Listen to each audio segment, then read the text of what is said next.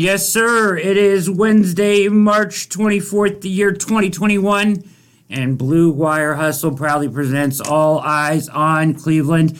Tonight, we are at a point in Brown's free agency and the offseason here where it's time to kind of take inventory and look at where we go next. And uh, that's exactly what we're going to do tonight uh, with special guest, uh, the one and only Jake Burns. Jake is a film analyst and football writer over at the OBR, host of the OBR Film Room Breakdown, also of the Blue Wire family. Let's bring Jake on here. Jake, how we doing tonight, sir? Hey, Brad, I'm great, man. Thanks for having me. Absolutely fired up here to uh, go over some of this stuff with you. Uh, let's do a quick kind of recap here. Uh, free agency recap. Uh, let's start with newcomers. You know, we've got the headliners. So, John Johnson III, Takk McKinley, Troy Hill, Anthony Walker, Malik Jackson. I don't know if you want to call Greg Senat a keep or an ad. He was on the Browns at one point, I know. Um, and the guys that they've kept are obviously KhaDarel Hodge, Rashard Higgins, uh, Malcolm Smith, JoJo Natson, Cody Parkey, and Elijah Lee. Uh, home runs with Johnson, Hill, Walker seems really impressive as a guy. Uh, tell me a little bit. I did an interview with a guy uh, that does Colts stuff last night on Anthony Walker. Seems like a really impressive person. What do you see on film with Anthony Walker? Well, he's he's primarily a Mike linebacker who's played next to Darius Leonard for a significant portion of his career. So he's had he's had quality talent around him, and is definitely a guy who is known uh, in a similar mold to John Johnson for being a leader uh, on and off the field. A guy who's vocal, uh, a guy who's committed to calling out defensive signals, getting guys aligned in the right position. A big big time help in preparation, big time help in film study. Those sorts of things stood out. I mean, you know, it doesn't take a genius to, to, to watch how his teammates talked about him and understand the impact yeah. he made. And I'm sure I'm sure your guy mentioned the same things. I mean, for for a guy like Darius Leonard, who is is big a name at linebacker as there is in the NFL, in my opinion, if you if you don't know his name, you're not paying attention. To make that kind of tribute video to a player leaving, it's significant. It means something. It means that he had a profound impact on him. And, and and I would say he's going to have a profound impact on Jacob Phillips. I mean, like you look at your and not just Jacob Phillips, but if he has that kind of impact on Darius Leonard, a guy who has you know top talent, who who he can earn his respect uh, pretty quickly, you know, how's that going to impact? A, it's, it's overall a young group. I mean, Malcolm yeah. Smith aside, who who who I think is going to have a decreased role, but still a role in certain situations. You you know, how does he rub off on Jacob Phillips, especially because that's kind of the guy you pigeonhole as maybe the future of the Mike linebacker position in Cleveland he might play will. I, will be interested to see. Making definitive claims on where these guys are going to play right now is a little rough. I, I think. I think. Listen, I think Walker's going to be the Mike, and then you know people kind of had the idea based on how how well Jacob Phillips filled in for B.J. Goodson late in the year and had his most productive game, Week 17, and had a bigger role in the playoffs. That he would maybe step into the shoes and fill that Mike role. Uh, but but that's kind of clear. They might shift him out and, and make him more of the modern Will. So a guy who can play with speed, a guy who can run well, can get into coverage. Maybe not adept at feeling out coverage, but they think, hope, plan on. Uh, Anthony Walker helping with that, helping with preparation, helping with knowing where to be, all of those things to lighten the burden on that room and teach them and teach not only Jacob Phillips, but teach Mac Wilson, who's trying to hang on to his career here. Yes. He's trying to find a role, whether that Mac is the second Mike linebacker or whatever they decide to do with him. Sione Takitaki has started to make strides in the right direction, especially as a Sam linebacker playing downhill in base sets. But he he made plays in the passing game late in the year, uh, but but but definitely is not a guy known for for, for his ability to cover. So uh, what, what, I guess it comes down to what kind of impact can Anthony Walker have on those guys? Can he teach them things? Can he teach them some tricks, things that he's learned along the way that has helped his NFL career? Because Anthony Walker's not the greatest athlete in the world, not the right. twitchiest, not the quickest, but he's found a niche in the NFL. He's found a way to make plays. He's found a way to do enough to be a valuable part of a franchise, and then not just a valuable part of a franchise. If you remember playing the Colts last year, those guys played the run game as well as anybody in the NFL, yes. and he was the anchor of that, a big part of that. So you hope he brings that to Cleveland the expanded coverage, which we will talk about the ability of John Johnson, Troy Hill, Greedy coming back healthy, Denzel Ward, is that with Ronnie Harrison too, is that they will play a minimal role in pass coverage and they will just kind of anchor a little area, whether that's curl flat, whether that's a hook, a, a middle, deep middle, whatever it is. Make that role as easy on those guys as possible is kind of the hope, and let those linebackers that you're going to play, whether that's one and dime sets or two and nickel sets or base looks, play downhill, play aggressive. So um, yeah you know, Anthony Walker's not a big name, but but he's a good name for what they do with the linebacker position, how they view it, how they value it.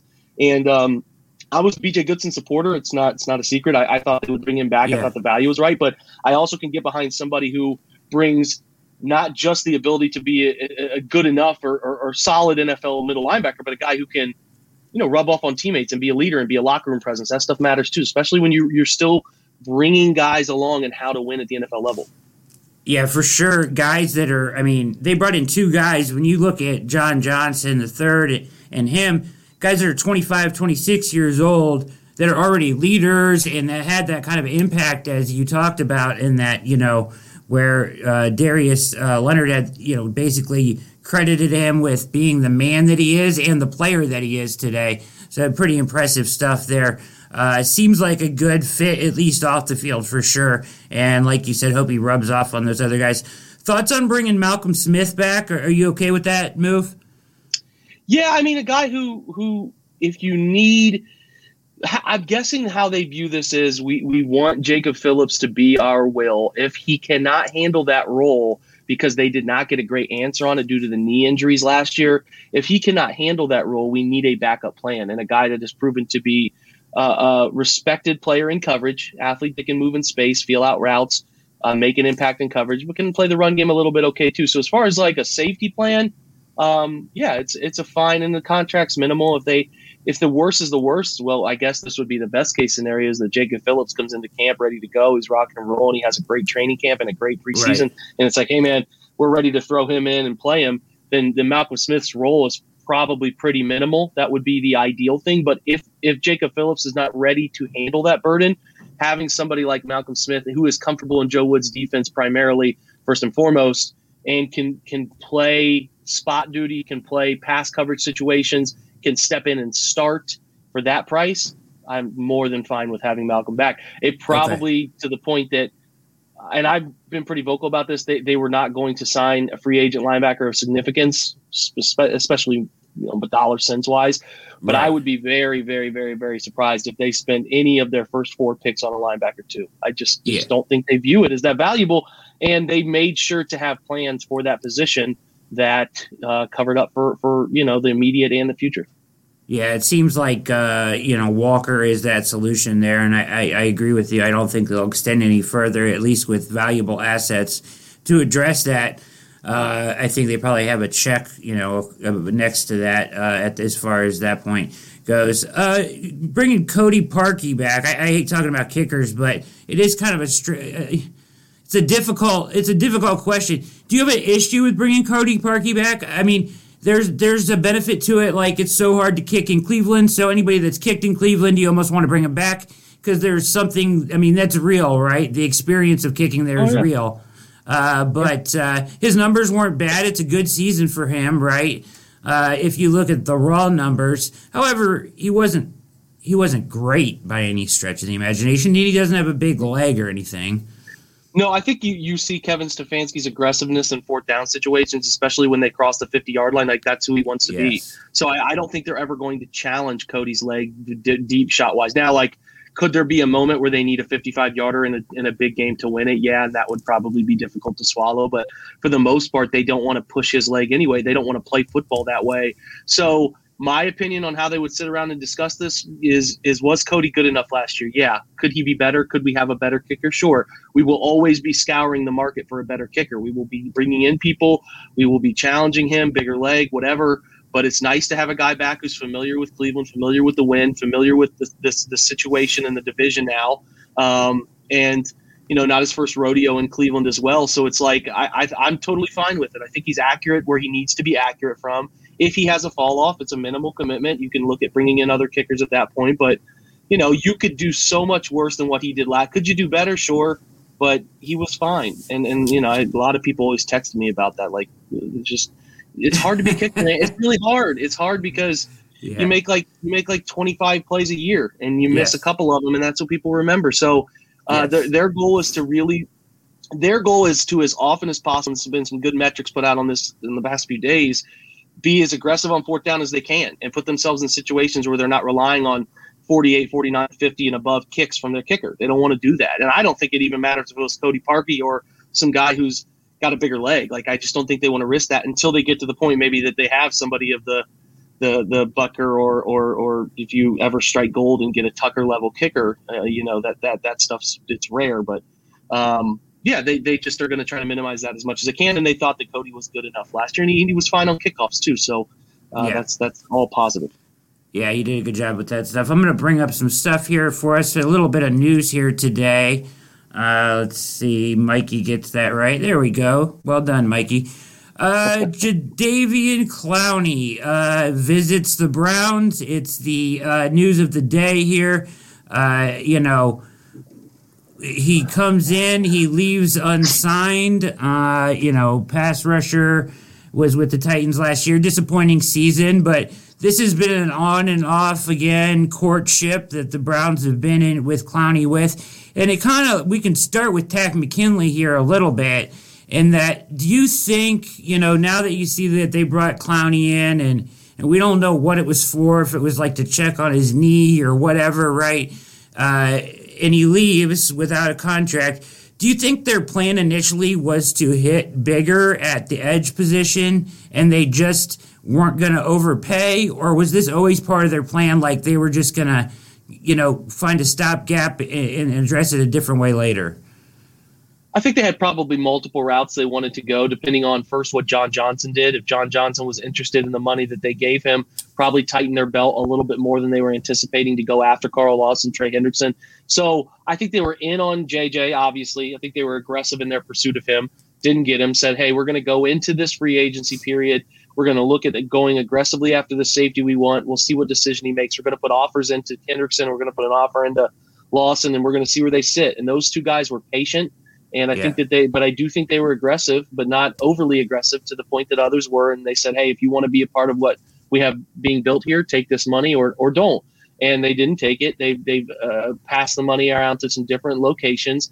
And I, I continue to say they are, I, they're invested in Takk McKinley. Like, I just think they claimed him multiple times. They see him as a, a lotto yeah. ticket player who was who was yeah. people forget Takk was relatively fine and if above average his first three seasons over 130 pressures before right. things fell off when Dan Quinn's whole team went off the rails there this last year. So like, yeah, I mean you're you're worried about what happened in his fourth year, but you also say, hey, for five million in a one year deal, maybe this guy reignites his entire career, his approach, becomes a you know, a quasi Shaq Barrett when he left Denver and, and, ends in 19 sacks his first year in Tampa. Not saying he's going to have 19 sacks, but that's kind of like what you're trying to do here.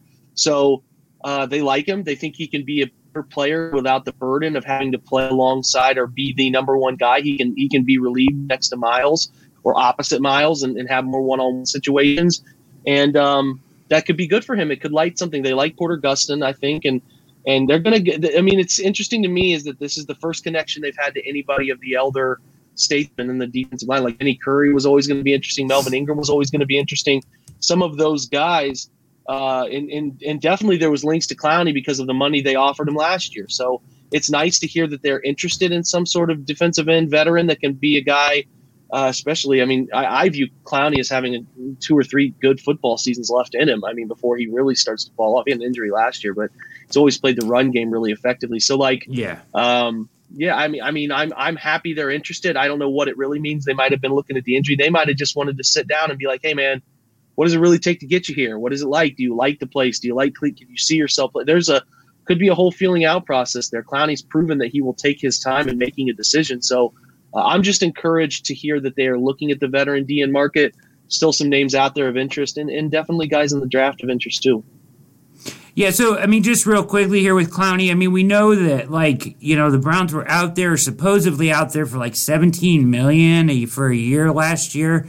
Uh, I mean, he ended up getting 13, right, uh, to go play with the Titans. He was banged up. He's got the knee issues, zero sacks, but he's not really like a sack guy. He's kind of a more like uh, fuck the play up guy, right? Like he's not he, he just kind of wreaks havoc back there more than he does, you know, get straightaway sacks. And he plays the run really well, like you said. Even in, like if you check his weekly grades, and he played what ten weeks here, uh, and and you know I I laughed now that I'm looking at this PFF after your timeline today about you were in a, quite a discussion about PFF grades, but yeah. Uh, but his, I think people uh, misinterpreted that. I wasn't knocking Yeah. PFF. I was like giving them credit for yeah, kind of changing the way people talk about football. Like imagine in 2010 being like, that guy was a that guy's a 74 overall. Like, like you know what I yeah, mean? I don't know. yeah, Uh, yeah. but, yeah. I mean, I, I love it as a tool, but I don't take it like I kind of like you know it's a great tool, but it's it's uh, and it's something that you can go to quickly,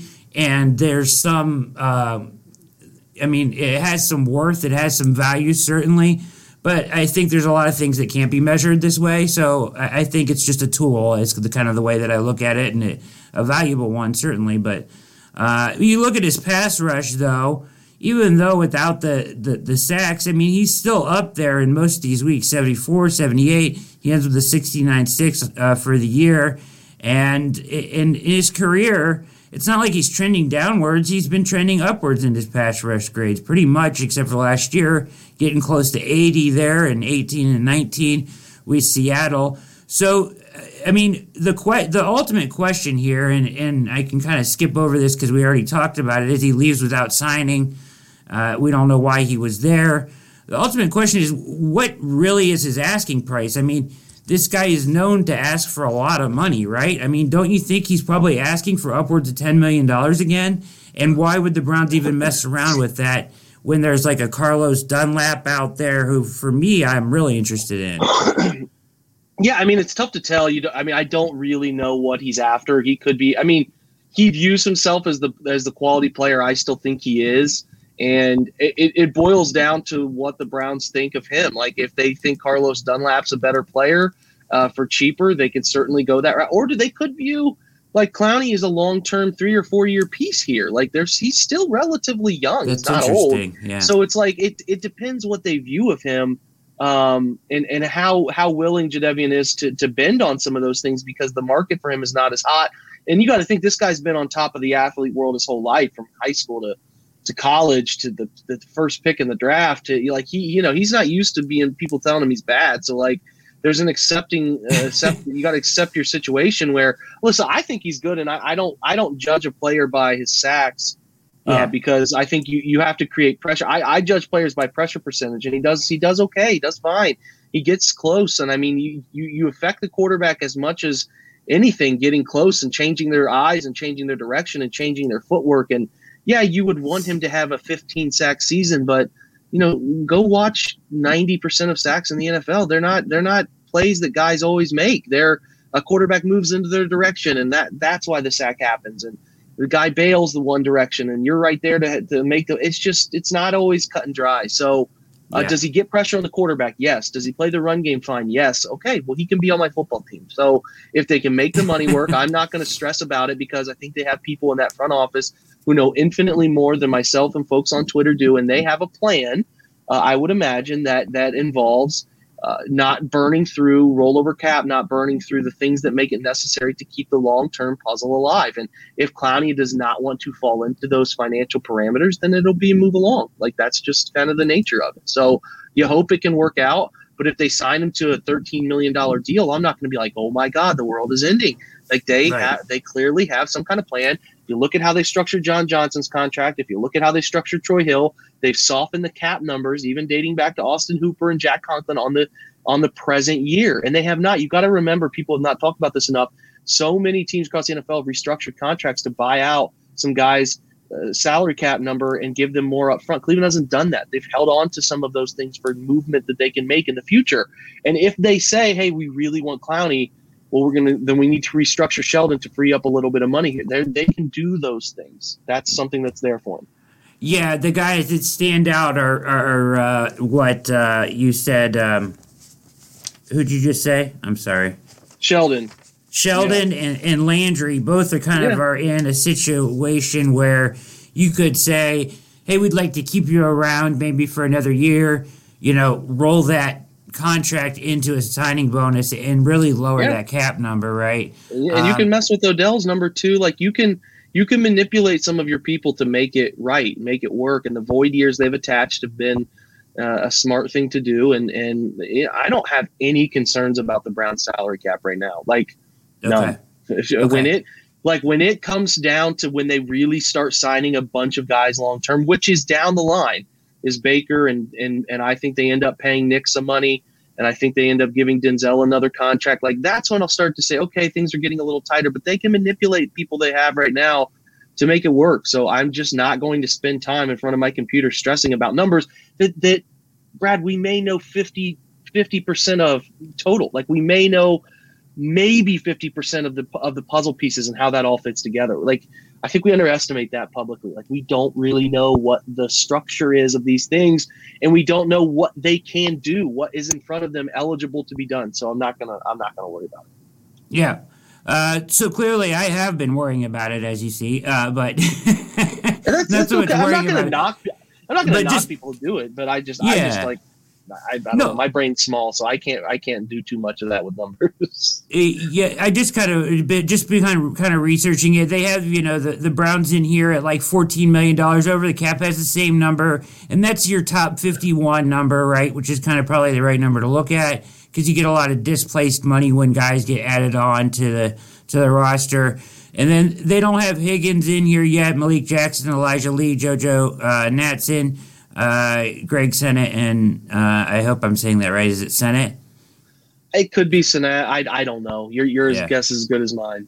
And then Anthony Walker Jr. Now, the highlighted players come to about $12 million the way that I look at it. Now that, you know, will displace some money uh, you know, people are looking a lot in the, uh, you know, I've seen in a lot of chat rooms and people on Twitter saying, oh, but, you know, they have eight, eight, almost $9 million that they have to dedicate for the draft. But if you look at it on here, you know, guys that are going to be in the fifth top 51, you're probably looking at more around $5 million, which is how it'll break down eventually. So with the, you know, the 12 million, the displaced money from the salary, uh, you come to pretty close to the salary cap. But the thing we don't know is we haven't seen about five contracts which have unknown bonuses. And, and a lot of those could have, you know, those bonuses will get prorated. And, and we kind of broke down the Troy Hill here de- deal a little bit of a way to kind of show people that, you know, and you can help me with this here a little bit, it, it just how that these deals can be signed, especially this offseason with the cap crunch, where teams can pay, you know, $2 million cap hit this year and still sign the person to a significant deal like they did with Troy Hill, where on the surface it looked like four years, $48 million, right? But really it's, it's two years, 9 million, right? Uh, or four years, 24 million, I meant. Um, and it's two years, 9 million guaranteed. And what they did was put those, you know, the two void years on uh, you get the nine million guaranteed. They give them a one million base this year, give them three point five and a signing bonus. And those four years and the two void years altogether allows them to prorate that signing bonus into eight hundred seventy five thousand dollars. So your cap hit is cap hit is actually one point eight million dollars. And a lot of teams are doing this with all their guys. Uh, it's actually almost laughable when you look at like uh, the Taysom Hill deal, where you know they made it look like it was a monstrous deal, and it really was just a restructure, right? There was no yeah. new money on it at all. Uh, yeah. So if you look at stuff like this, then maybe a Clowney deal or a Carlos Dunlap or somebody in free agency is possible. So ultimately, I guess my question for you is do you think they're done in free agency?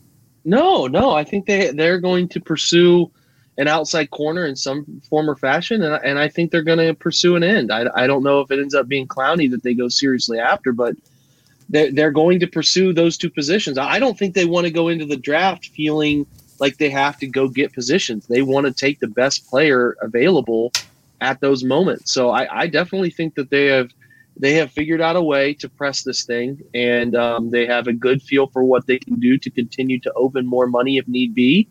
And um, I, tr- I trust them, Brad, and I think I think that they're going to continue to be floated around as a, as a team that some guys are after, and I would not be surprised if they signed two more guys whatsoever. Okay.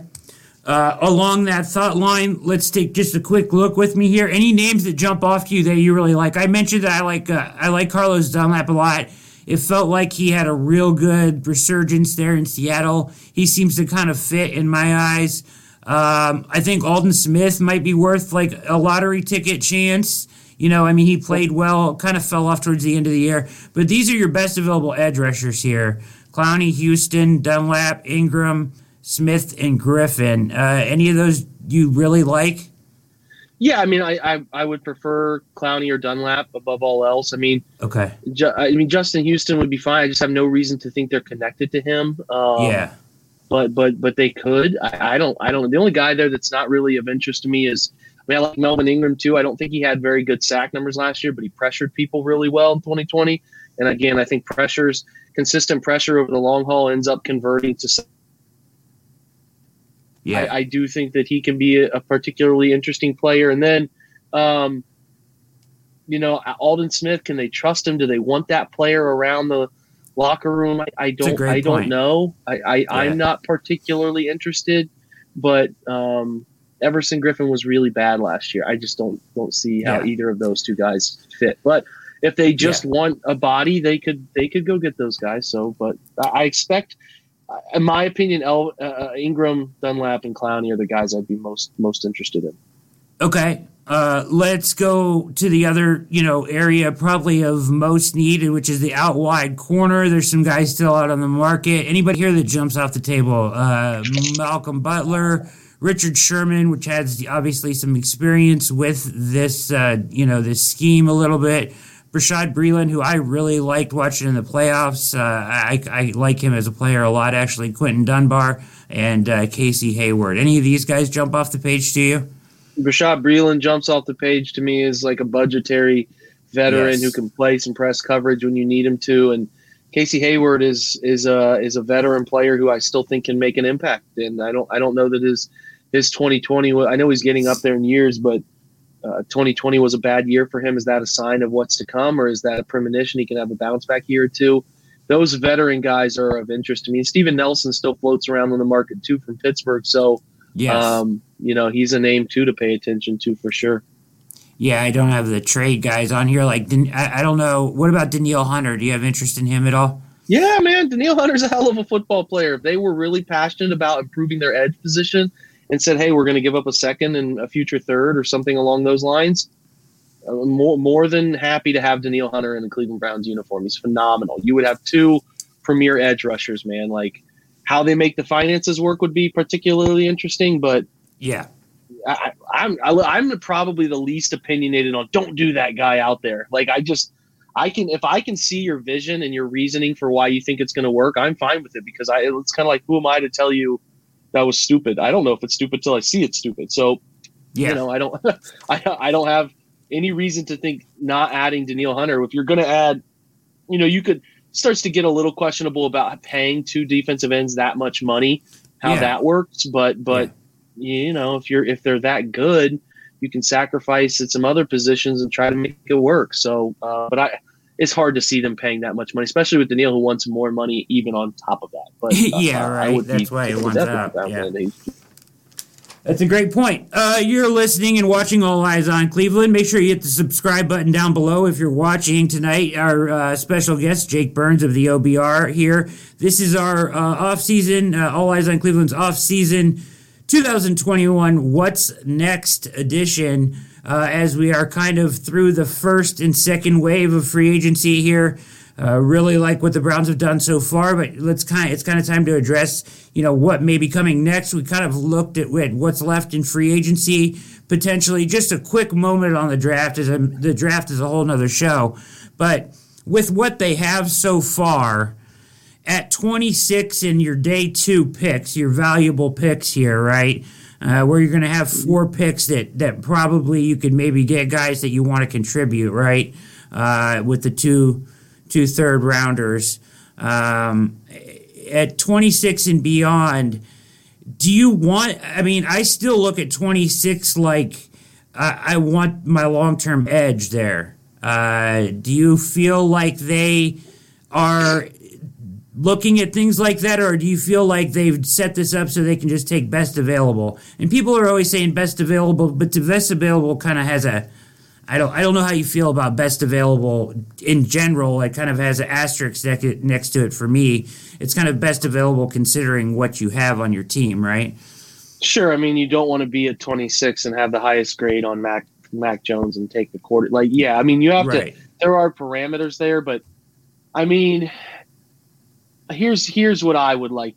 This is my view on it. You have positions you value: corner, defensive end, wide receiver, offensive tackle, quarterback, and then you're like, okay, if one of those guys that we grade really highly are there, and maybe guys that we have at other positions of value, even if they're positions you think you do need eventually, are not there. So, like for example, there's a lot of defensive ends I like, Azeez Ojulari, um, you know, Kwity Paye.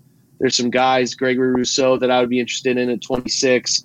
If they're not there, and the corners like Jaycee Horn, Patrick Surtain, Asante Samuel have gone, I'm not going to be upset if they take like Rashod Bateman, the wide receiver, or Elijah Moore because they think they're the best player there like I'm not going to get bent out of shape about that. I want value positions and I want the best player you think is at those positions. So yeah, I mean, I don't think they're going to sit there and take a linebacker. I don't think they're going to sit there and and take. Uh, I, I would be pretty surprised if they took a defensive tackle like Christian Barmore, but like, I'm just, I'm just they they have these positions. I think they're limited to. If the value is not there for for a guy they like in that that spot, I they could trade down. It's certainly yeah. logical, but I want them to take the best player there. If it's Trevon Moehrig because they have him graded extremely high, take him. Like I I, am fine with that. I, I think you you go into that and you're like, okay, wait, we didn't our top three ends are gone, but we really have to get an end here. So maybe we take, you know, Jaelan Phillips here because that's the next guy we have. Even though we have a second round or third round or fourth round grade on him because of the injury issues,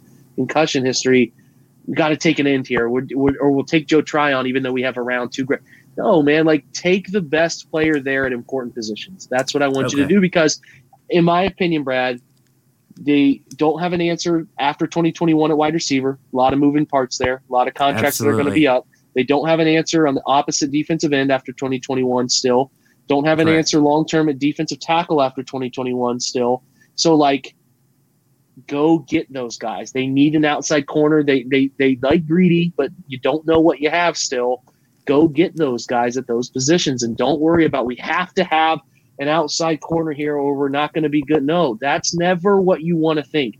I want to go into the draft and say I don't care necessarily about 2021 in terms of what our team needs to win because we have that answer. We have those pieces in place what we want to do is get to this point and evaluate what's the long term of this position look like? Is this an important position to winning football games? And is this the best player available at that moment? Take him. Like, in my opinion, if you're in round four, it's pick 110 and Hunter Long, the Boston College tight end, is there. I'm not going to say to myself, we have Njoku and we have Hooper and we have Harrison Bryant for that. Take the kid because yeah. after 2021, David Njoku could be gone. Somebody want to give him big money. You don't want to pay him. Maybe Austin Hooper doesn't have a good year next year and you can get out of his contract after that. Don't worry about it. Like, hey, man, we, we can't go into 2021 with a fourth tight. Yeah, you can carry a fourth tight end and you can figure it out. Like, take good football players. That's what I want. Above all else, take good football players at positions of value. Don't stretch yourself for positions that you think you need. And don't go waste picks on non premium positions early. Like, unless it's a freak like Nick Chubb and you you need to spend that at that at that spot because you have nobody else or whatever. So um, yeah, that's where I'm at, man. That's kind of just yeah. my general draft philosophy. Yeah, no, that's that's exactly what I was going for, and I'm glad you laid it out that way. It makes a lot of sense. I mean, you look at the receiver position, like you said, you're going to need an answer there eventually, and, and, even eh, I would go as far as to say, like later in the draft, maybe not so much at the beginning, but eh, on the offensive line, you're going to have some tough questions to answer in the in the future here in the next couple years, you know, it, it, doesn't hurt to get a good offensive, young offensive lineman at some point in the draft as well. Um, well, J.C. Tretter but, and Joel Bitonio are not getting any younger, and uh, yes. uh, you, if you want to have contingency plans there, I'm I'm more than open to considering an, er, an interior offensive lineman around pick four or five. I think that's a yeah. wise area to start start looking. I mean, Nick Nick Harris is fine. Uh, he fits the scheme they run, but he's small, and I thought he had moments in, in, in that Giants game, but he was exposed against the Jets. He's too he's too small to play guard. He can only play center. And I have genuine questions about how stout he can be to play center still too a little bit. So uh, I'm not settled because they took Nick Harris last year and they they, they think he's the I, I need more. I need more for sure. And, and and I hope they're interested in that. What's your reasonable dream pick at 26, Ojulari? Well, it was Jaycee Horn, and then he tested like an unbelievable freak of nature 10, 10.0 RAS score today, which is just out of this world. So he's probably off the board. I had been a, a staunch Jaycee Horn believer at that pick 26 and and and and like I I don't know that I have a must yeah. take guy. There are guys who are good at this in terms of like they'll they'll peg them and rank them and I'm I'm not a draft guru by nature. Like I'm a Browns right. film analyst who can also look at like draft guys and like them or not. Like I, I, there's a bunch of guys. Santi Samuel's fun. Uh, yeah. If you look at defensive end, I mean, I like, I, I certainly like Azeez. I think he's going to be a good NFL player. Young can get keep getting stronger, bigger. Good. I think his bend is better than people give him credit for. He's got a great cross chop move. Like I'm, I'm more than fine with him. If Kwity Paye slips, I'm more than fine with Kwity Paye. I'm more than fine with Barmore if they like him enough. I think he's got like interior pass rush skills are so rare, and he can do that stuff really well. So I'm, I'd be fine with him. Um, you know, as far as corners go, like Greg Newsome, the Northwestern kid, is fun. Yeah. Um, if, uh, there's some some weird rumblings about Patrick Surtain from Alabama falling a little bit. I don't know the truth to that, but I, I mean, Caleb so, Farley, the Virginia Tech kid, also with the back stuff. I, I, I'm I'm open to so many names at those important positions. Like I love people are going to keep saying DeVonta Smith is too small to ever be a really good NFL wide receiver, then let him slip to 26 and welcome in the front doors of Berea. Like, yeah, like, like, sure. like Rashod Bateman, Elijah Moore, those guys are wide receiver talents that I'd be fine with in round one. And I even like Terrace Marshall too, the kid from uh, the, the, the unknown kid from LSU. I like a lot too. So, but yeah. I also understand that down the line, there's some good wide receivers in this draft who can who can be fine too. So like I, I'm fine. They're they're it's hard to get me fired up about a first round pick unless it's something that I'm like, well, I shouldn't say that. In the past, it's not always been that way, but since like At 2017, I've been fine. Different. Yeah, yeah. It's since like 2017, I've been fine. But yeah, we'll we'll we'll just have to see what their plan is. I, I we only have one year of evidence from Andrew Berry, and people like to make definitive things about what they'll do. And, and while I think I've tried to avoid that as best I can, I I think that we've seen guidelines from DePo through through um you know through through his time with Sashi and, and, and kind of the way Andrew handled his first year, but they could shock us. They could take JOK at 26 if he's there because they just like the flexibility of him, even though he's labeled a linebacker, he can do a bunch of different things. So they could really like him.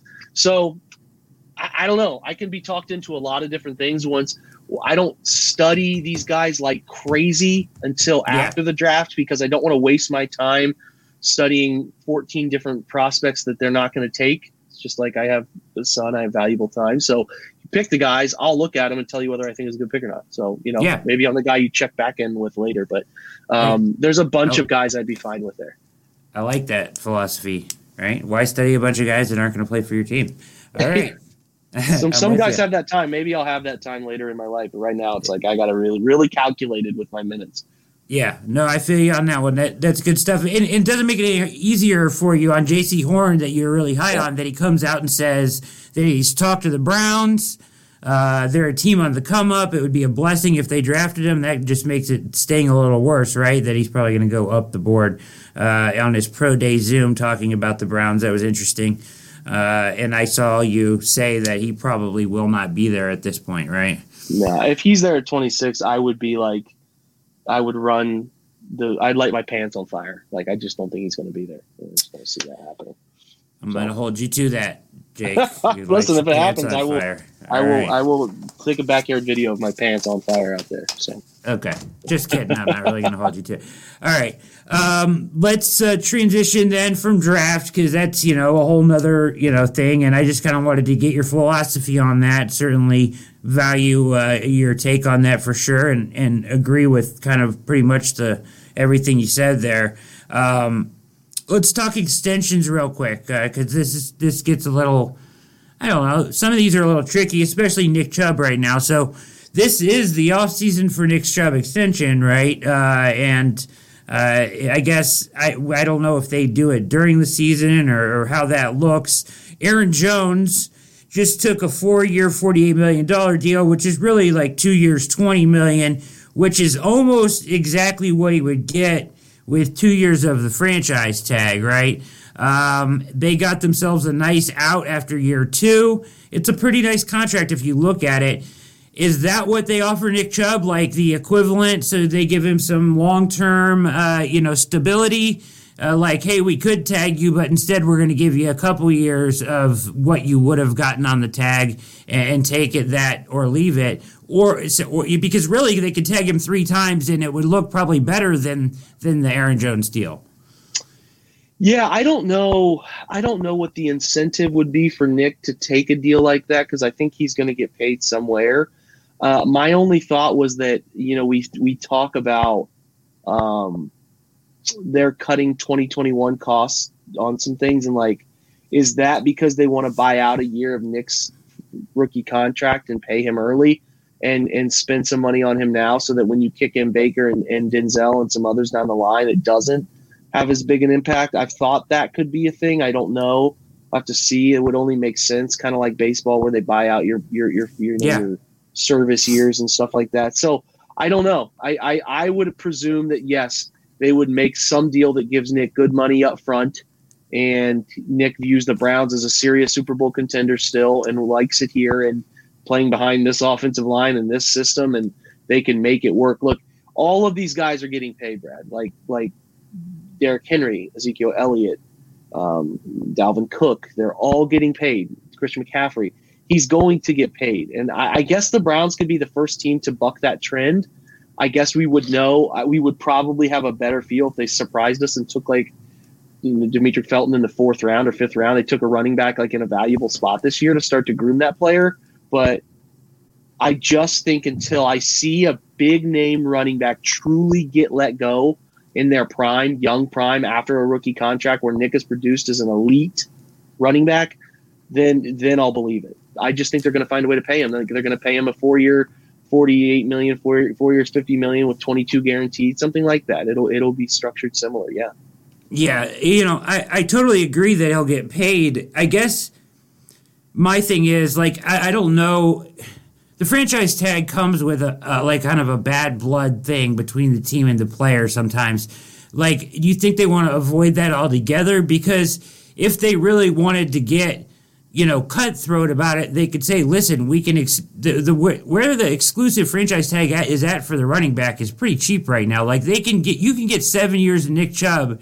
And do it year by year with the franchise tag and probably pay less than you do through that contract is what I'm saying. So like nobody can even answer that if you do it year by year. Like what's to keep them from playing cutthroat and keeping him for three years on the tag? Is that just a relationship thing? Yeah, I mean, I guess it could be. You know, running backs don't like to linger for year to year when it's such a position that you could get hurt, and exactly, it's it's yeah. a position of extreme volatility. So probably is something that you want to avoid because you want to show Nick as a reward not just because of that, but you also think Nick has shown no signs of slowing down, and like right. he's going to probably be good through year five and six, and then it's like after years five and six, we'll say, okay, where are you here? If you're still playing at that lead level, then we'll pay you the rest of your deal. But um, the trend seems to be that you want to avoid it for for for rookies that are elite players and and pay them so that you can uh, kind of structure some different things around them and look at where you're going at other spots too. So I, I, I guess if it got to the front, I'll put, let me say it this way. I'll put nothing past this front office. They could truly go all in analytics and say, we're not paying a running back big money. Just never doing it. That would not stun me. I would be, again, I, I use these words carefully. That would not stun me. I would be surprised if they let Nick go, uh, but I would not be stunned like if if if he was like like they just didn't sign up to another deal. But I think that they would probably implement that franchise tag before that would happen. So um, yeah, you know, they, they they value Nick. They they they should. They, there's no reason not. He's an elite. He's an elite yeah. guy, and they should they should the, the, way their offense is structured is built around a good, really good running back tandem, and I hope they keep him. Yeah, me too. He's a special guy too, and and yeah. uh, you know a special guy to have a part of this organization. So I, I want to see him stay for sure. Uh, I just wonder how they're going to go about that. So that's interesting. Uh, get your thoughts there. Let's talk Baker's extension real quick. I mean, the the quarterback money. You know, Dak gets the monster deal after you know really mishandled in, in Dallas his his contract situation. Uh, I mean, getting hurt actually benefited him because they, looked yeah. so bad without him, right? And who would have thought that? But, uh, you know, Baker's extension, it doesn't seem like it's going to come this offseason. Is, you know, they could probably save some money if they did it this offseason. Like if they beat uh, the Bills and the Ravens to the table, they could probably save a couple million dollars here and there, which is, you know, a player every year or whatever. But are they more about just seeing more data points, uh, data points uh, on Baker before they sign him to that deal, or is this? What do you think on that? Is that why they're waiting? You think, or is it just? Uh, are you even sure they're waiting?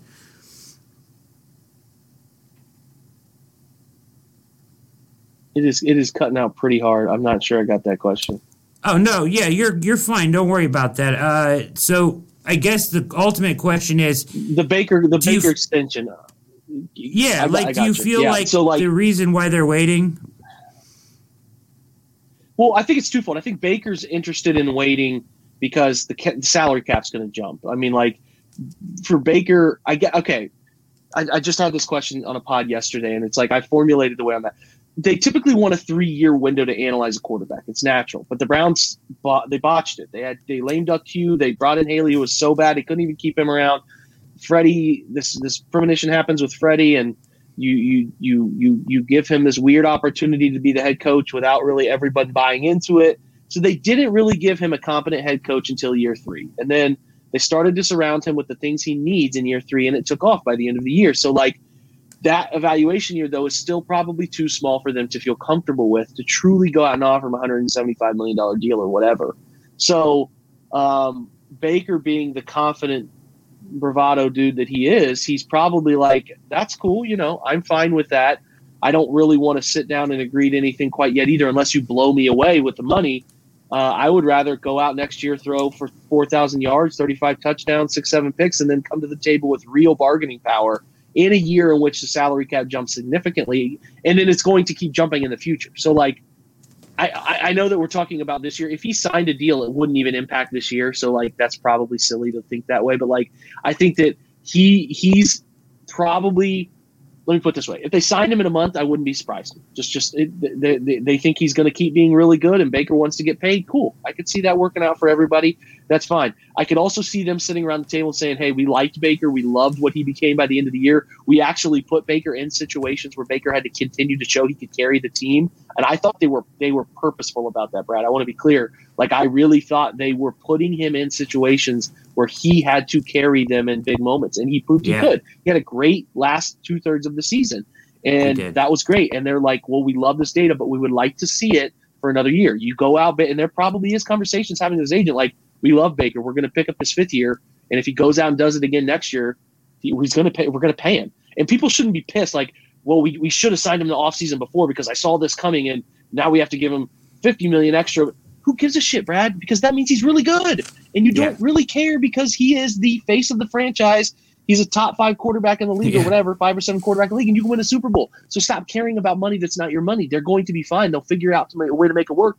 And you should never be upset they didn't sign in the, the offseason before because, in my opinion, that's your front office being smart. That's them saying we need more data, and that's them trying to avoid a situation. And I'm not predicting he's going to get into a situation like Carson Wentz or, or Jared Goff. I'm not saying that, but that's what you want them to do is do their due diligence to make sure that doesn't happen. Because the worst thing in the world would be to, to pay Baker 150 million guaranteed, and then he goes out and has another season like his second year, and it's like, oh my god, now we're locked into this, and what do we do? You don't want them to do that. And while I believe Baker will will have another great year, I won't care after 2021 if he has a great year and they go to the playoffs and they they go crazy because they're winning football games, man. And that means your quarterback is really good. And who cares because you have a really good quarterback? It doesn't matter. Pay that man his money and go win, win, and win. So that's like where I'm at with it. Uh, people are stressing about it, and it's like, nah, man, this is a win win for everybody, in my opinion. Patience on this thing is, is key. They'll pick up his fifth year and they'll see where they're at after the fourth year. If he blows it up and they have to pay him really well, cool because he blew it up and he's freaking good. So cool. Fine by me. it's a great problem to have. Jake, you've been fantastic as always. Uh, you are a gentleman and a scholar. You're just the best follow on Twitter. If you're a Browns fan, go follow him at, uh, at Jake underscore Jake Burns 18. Is that right? I just pulled that off the top of my head. Is that correct? I think it's Jake underscore Burns 18. I don't know. I made it a long time ago. You're too yeah. kind, though, Brad. Thanks, man. Big fan of yours. You know that. Uh, good dude. You've helped me out in many ways. So uh, any any time you need me, I'm here, bro. You know I'm going to take you up on it. Thank you again, sir, and have a lovely evening. You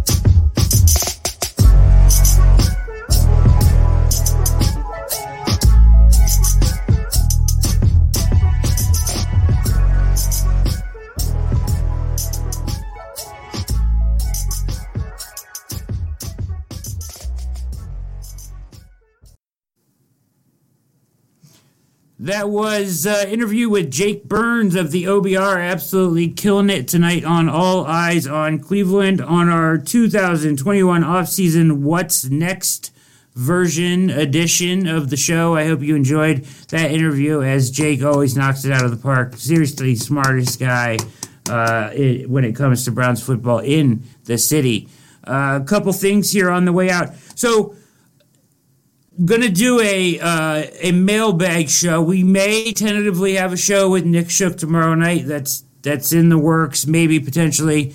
Uh, so Mikey's working on that. I'm working on that. But if not, we'll get him next week on the air. We also could have a huge surprise uh, in the future here. Uh, a super monster guest potentially coming for All Eyes on Cleveland. We're trying to work it out, uh, and uh, hopefully we can because it would be uh, huge for the show. If you got a chance to watch the show tonight and liked what you saw, please hit the subscribe button on our way out. You have no idea how much it helps us. Two things uh, I want to talk about real quick. David Njoku, I still think potentially could be on the trade block for the Browns. I think that it very possibly could be a draft night trade. Um, Another thing is that they are carrying nine draft picks into this draft, and there is no way they're going to carry nine players onto the roster. Uh, so potentially some of those later round draft picks maybe help move them to get in position to get guys they really like in rounds three and four where they have two picks. Maybe they use a pick in three or four to get up somewhere in, in round two or one even uh, a space or two to, to get a slot or two to get a guy that they really, really like. I think that that um, is not out of the question. Jake's uh, draft philosophy was uh, absolutely nailed it tonight. You know, take the best player available of positions that you value on your team. And uh, the Browns have put themselves in a position to do that. Although I do am interested to see how they address this edge position and, of course, wide corner, which is where they still have uh, need. They need depth and a long term solution at edge, and they certainly need depth at the wide corner because you really don't know what Greedy's going to be at this point. But I think Njoku could be on the move.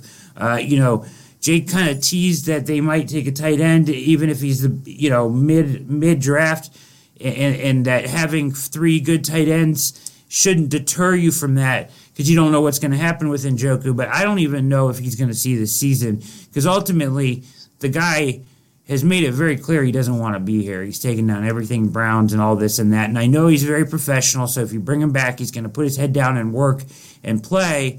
But he's made it clear he doesn't want to be in Cleveland. And as far as I'm concerned, if they find a way to use him as a piece to get something else that they need um, and backfill with a, maybe a later pick in the draft uh, at tight end, you know, dealing from a position of power – doesn't bother me in this situation. I certainly think that could be a draft night, you know, uh, asset that Andrew Berry and uh, Paul DePodesta look at. Like, hey, if we need to use David Njoku to uh, get this player or move in the draft at a certain point, I think it's something that they could do. I wonder when I was doing my salary cap work for this show that uh, I wonder how long MJ Stewart is for this roster. Um, he makes over a million dollars. It's it's not guaranteed. He could be a cut at some point. I think if they, you know, get what they want in free agency, maybe they add a veteran cornerback and then add another cornerback in the draft. I find it hard to believe that they would keep MJ Stewart around. I know he played really well for them in the playoffs, but the the the facts of it is he's short and slow, and uh, he just doesn't. I don't see him as a long term part of the Browns. Uh, so keeping him around now for maybe a younger player, uh, like they did bring back Robert Jackson, R-Jax, who did step up and play well, and not well, but admirably in moments when they needed him to towards the end of the season, makes a lot more sense to keep a guy like Jackson around than it does Stewart. Uh, in my opinion, somebody with a higher ceiling, younger, uh, and and certainly they are hopefully adding more of those pieces, younger, higher ceiling guys to the roster via draft, free agency, whatever it may be.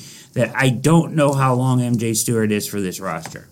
Just a couple of thoughts. Last thing before we get out of here, another huge thanks to Jake Burns. But uh, once again, keep your prayers up for um, Ryan, Ryan Switzer and, and, and, Christian Switzer and family uh, as we see the updates on on uh, Twitter and and just an awful situation. I hope that little Christian, you know, pray for his strength and everything, and send good vibes their way as as they're having a really tough time, and want uh, him to pull out of that for sure. Uh, it's a, not not a cool story, and would be really hard to watch it as a parent. So uh, certainly send them your, your, your prayers and good vibes for sure. Uh, uh, the uh, Switzer family and Christian Switzer, who is kind of going through a tough time right now, and certainly, obviously, his parents are as well. So, send send a prayer up, or send a, a tweet over his way, or send just send him some good vibes, whatever whatever floats your boat or, or, or does your thing to uh, help somebody out. Just just do it for them right now. They're having a tough time. Hey, this has been another edition of All Eyes on Cleveland. Mike, you knocked it out of the park. Jake Burns killed it. My name is Brad Ward. We thank you for watching. Please, please hit subscribe on your way out or watch the podcast where all popular podcasts are found. Uh, this has been another edition of All Eyes on Cleveland, the 2021 offseason What's Next edition. And with that, Mikey, for Mikey, my name is Brad Ward. We are out.